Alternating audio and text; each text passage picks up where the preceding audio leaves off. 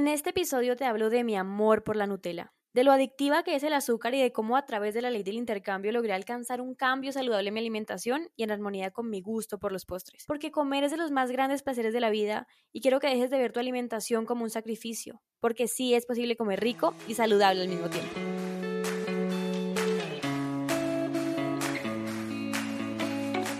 Te doy la bienvenida a Bocado Consciente Podcast, un espacio para nutrirnos desde el amor. Mi nombre es Natalie Rodríguez, soy health coach y creadora de Bocado Consciente. Y así como tú, yo también estoy buscando mejorar mis hábitos cada día, porque creo que todos deberíamos vivir una vida más plena, saludable y feliz. Por eso, en este programa hablaremos de hábitos, alimentación, espiritualidad, relaciones, vocación, todo aquello que influye en nuestra salud y bienestar. Así que gracias por estar aquí, por tomar la decisión de vivir en bienestar y armonía porque juntos esparciremos esa voz de conciencia en nuestras vidas y en la de los que nos rodean. Comencemos. Bienvenido, bienvenida ahora sí a este segundo episodio de Bocado Consciente Podcast. Para mí es un gran placer tenerte aquí. Y para darle inicio a este segundo episodio, quiero preguntarte si te ha pasado que quieres alimentarte de forma saludable, pero sientes que lo saludable sabe a cartón, que los ingredientes de las preparaciones saludables son complicados de conseguir y que es imposible hacer una versión saludable de tus platos favoritos. Te confieso que ese era mi sentir hace unos años y perdí mucho tiempo y recursos buscando alternativas que se ajustaran a mis gustos y estilo de vida. Por eso quise hablar de ese tema en este segundo episodio para que vayas un paso adelante en tu intención de vivir una vida más saludable. Y es que en esa búsqueda personal de vivir una vida más sana me encontré con una herramienta increíble que me quitó un peso de encima y me ayudó a abrazar un cambio sostenible y en armonía con mi vida. Se trata de la ley del intercambio. Pero antes de entrar en profundidad en qué es la ley del intercambio y cómo aplicarla en tu vida, quiero contarte cómo llegó la ley del intercambio a mi vida. Y para eso debo ponerte en contexto. En japonés, la palabra crisis está compuesta de dos caracteres y uno de ellos quiere decir oportunidad. Y la verdad es que me encanta ese enfoque de ver la crisis como una oportunidad, porque de corazón creo que, que es así, que en medio de la crisis es donde sacamos a la luz nuestros más grandes talentos. Así que y aquí quiero hacer un pequeño paréntesis para decirte que si tú estás en este momento pasando por un tiempo difícil o tal vez estás viviendo una realidad diferente a la que esperabas vivir, no te quedes estancado o estancada. Velo como una oportunidad porque es la vida llamándote a despertar. Y eso fue exactamente lo que me pasó a mí. A raíz de un problema de azúcar llamado resistencia a la insulina fue que nació Bocado Consciente mi pastelería saludable, la cual me ha permitido demostrarle a muchos afortunados que han, que han podido probar nuestras delicias conscientes que sí es posible comer rico y saludable al mismo tiempo. Y mi intención con este episodio es demostrarte o mostrarte esta herramienta, la ley del intercambio, para que tú veas de primera mano que sí es posible hacer versiones saludables de tus preparaciones favoritas y sin sacrificar el, sabor y que lo disfrutes porque comer es de los más grandes placeres de tu vida y es importante, imprescindible que, que lo disfrutes y que no veamos nuestra alimentación como un sacrificio. Y retomando un poco lo de ver la crisis como una oportunidad, porque digo que en ese caso vi el problema del azúcar como una oportunidad, es porque a los 14 años me diagnosticaron resistencia a la insulina. Y a pesar de haber llevado una vida saludable a lo largo de mi vida, porque como les conté en el primer episodio, mi papá es médico y desde muy pequeña me inculcó el alimentarme de manera saludable y, de verdad que, que así fue. Desde muy chiquita lo hacía. A pesar de eso, tenía un gusto enfermizo por los dulces. Me encantaba el chocolate y la verdad lo sigo amando con locura. Por eso cuando me dieron la noticia de que tenía resistencia a la insulina y que no podía volver a comerlo nunca más en la vida, porque si no me cuidaba podría convertir, o sea, la resistencia a la insulina se podría convertir en una diabetes más adelante si no cortaba ese lazo con los dulces. Esa noticia la verdad es que me dio muy duro y no lograba acostumbrarme a, a vivir una vida sin la dulzura del chocolate.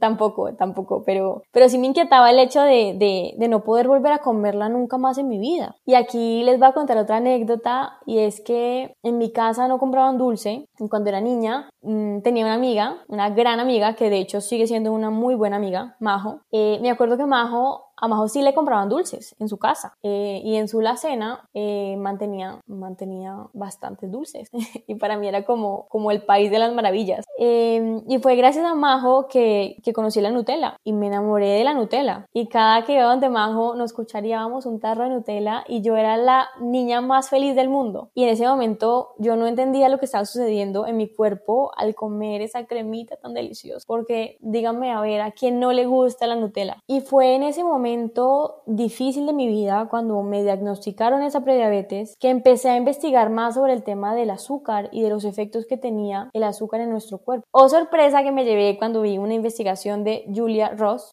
creo que estoy pronunciando bien su nombre, espero que así sea. Ella en su libro de, eh, Diet Cure habla de cómo el azúcar debe tratarse como una adicción. Y es que sabías que el azúcar se refinó por primera vez en la India en 1376. Se envió a Europa por primera vez alrededor de, de 1600 y en ese entonces se consideraba una droga extremadamente potente. Se importaba y se manejaba bajo llave solo por boticarios, que eran los que manejaban las farmacias. Y los grandes comerciantes de la época vieron el azúcar, vieron el azúcar una gran oportunidad de negocio, porque tenía algo muy atractivo y es que era adictivo. Y si era adictivo, la gente querría más y más. Y eso claramente haría, haría crecer sus fortunas. Y es curioso porque no sé si, si eres consciente de, de ello, pero cuando comemos dulce es difícil controlarnos y, y siempre queremos más y más y más. Y después de, de, de leer la, la, investigación y la propuesta de, de Julia Ross, tuve un, un, aha moment y en ese momento me di cuenta y, y le di gracias a la vida por haberme puesto ese percance con el azúcar en mi vida. Porque lo vi como una advertencia de que por mi salud y mi bienestar debía eliminar el azúcar de mi vida.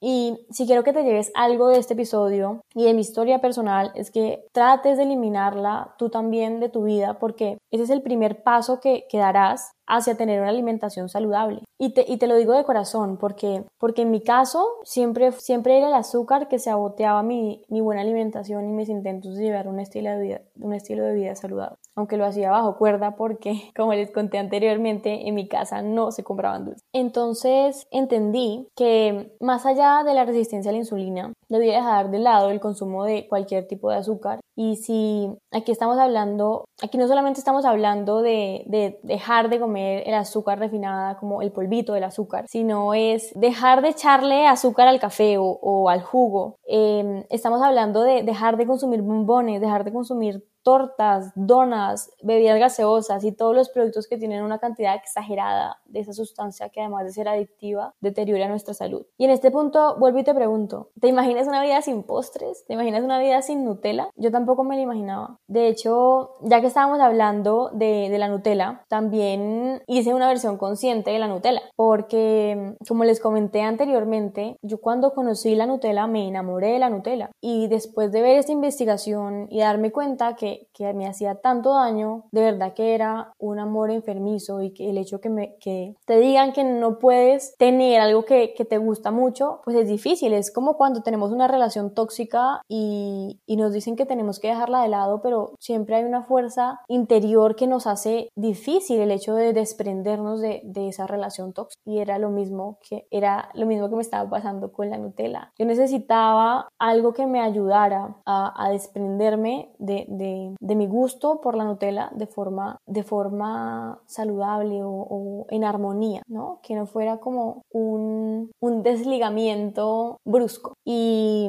y ahí es cuando les digo que, que, encontré una versión consciente de la Nutella y ese fue como mi primer acercamiento con la ley del intercambio, que ya les voy a hablar un poco mm, más a profundidad de qué se trata. Pero si tú eres tan amante de la Nutella como yo, quiero aprovechar la oportunidad para decirte que puedes hacer Nutella saludable con mantequilla de avellana, le echas cocoa en polvo o chocolate de alto porcentaje derretido, la mezclas y para endulzarla le puedes echar stevia o monk fruit. Eh, si te animas a hacerla, envíame una foto por Instagram mi etiqueta Bocado Consciente porque de verdad que me va a hacer muy feliz, muy feliz ver sus Nutelas conscientes y ver que están también eh, tratando de hacer recetas saludables en sus, en sus casas. Y si tienes dudas en cuanto a cómo se hace la mantequilla de avellana, también contáctame por Instagram y con muchísimo gusto te ayudo. Yo seré, o sea, sería la más feliz. Y bueno, yo me obsesioné con buscar alternativas saludables, no solamente de la Nutella, sino de mis postres favoritos, favoritos porque, porque sí era muy amante a los postres. Y en esa búsqueda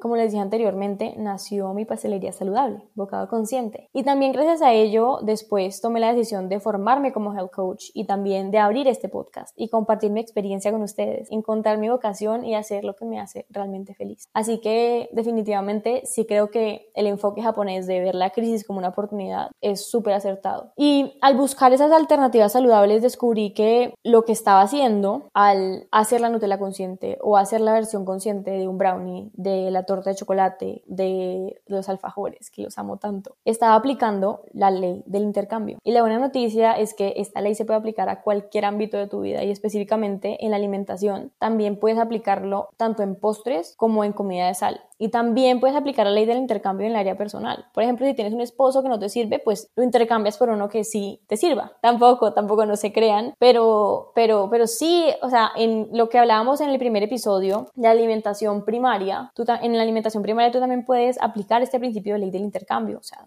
tú puedes cambiar em, relaciones tóxicas, relaciones negativas por relaciones positivas. Puedes intercambiar un ejercicio que de pronto no te sientes a, a gusto con él, con un ejercicio ejercicio que, que te sirve a ti y, y, que te sientes cómoda haciendo. Puedes intercambiar un trabajo que no te gusta por un trabajo que sí te haga feliz. O de pronto intercambiar o, o cambiar ciertas acciones que hagan que ese trabajo que tienes actualmente pues te guste más y, y, sea algo positivo para tu vida. Entonces definitivamente sí, la ley del intercambio sirve para diferentes ámbitos de, de nuestra vida. Y en temas de alimentación se trata de intercambiar, intercambiar algo no saludable por algo saludable. Entonces puedes intercambiar la harina de trigo por harina de almendras por harina de avena, por harina de garbanzos. Hay diferentes tipos de harina en el mercado, pero la más rica definitivamente es la harina de almendras. Eh, la harina de coco también es súper rica. Puedes intercambiar el azúcar por stevia o por monk fruit. Puedes intercambiar el aceite de canola por aceite de coco o aceite de sésamo o aceite de aguacate. También hay un montón de aceites en el mercado súper deliciosos. Puedes intercambiar la margarina por el ghee, que es mantequilla clarificada. Eh, y para los veganos también puedes intercambiar el huevo por las semillas de chía. Y esos son solamente algunos ejemplos. Pero hoy en día encontramos en el mercado mm, la versión saludable de, muchos productos, incluso hasta, hasta la pasta tiene ya eh, su versión saludable, que ya es como pasta de lentejas, también es súper rica. Y también hacen pasta como de diferentes harinas. Entonces, simplemente nosotros saber buscar cuál es la alternativa saludable para, para poder hacer esas preparaciones un poquito más saludables, pero sin sacrificar nuestros gustos, porque lo más importante es que disfrutemos lo que estamos comiendo y que no veamos nuestra comida como un sacrificio. Y si quieres ahorrar dinero o alguna de tus objeciones para tener una vida, una vida saludable es que lo saludable es, costoso, yo te invito a que hagas las preparaciones en casa, que además eh, la comida casera tiene un ingrediente clave que no vas a encontrar en ningún restaurante. Pero aclaro que, que este ingrediente invocado consciente en mi pastelería saludable, sí, porque es el ingrediente secreto, siempre le he dicho que es el ingrediente secreto, y ese ingrediente secreto es el amor. ¿Por qué? Crees que la sopa o las recetas caseras de, de la abuela son tan benditas cuando nos da gripa, porque las abuelas intencionan sus comidas con inmenso amor y nos transmiten esa, ese amor por medio de, de los alimentos. Y el amor sana. No hay fuerza más poderosa que el amor ya me puse aquí súper romántica, pero, pero es cierto, o sea, son, son tan benditas sus preparaciones caseras porque, porque lo hacen con amor y lo hacen con la intención de sanar y, y eso lo recibimos a través de los alimentos que, que, ellas nos preparan. Así que te invito a que, a que traigamos esa vieja costumbre de nuestros antepasados, que comamos un poco más seguido en casa y menos por fuera, a que elijas ingredientes conscientes en tus preparaciones y lo más importante, que rompas ese lazo con el azúcar refinada porque, como diría Julia Ross, el azúcar es tan adictivo como la cocaína. Y con este mensaje, mi gente consciente, me despido. Los espero en el siguiente episodio de Bocado Consciente Podcast. Espero que esta información les haya servido, que la apliquen en sus vidas.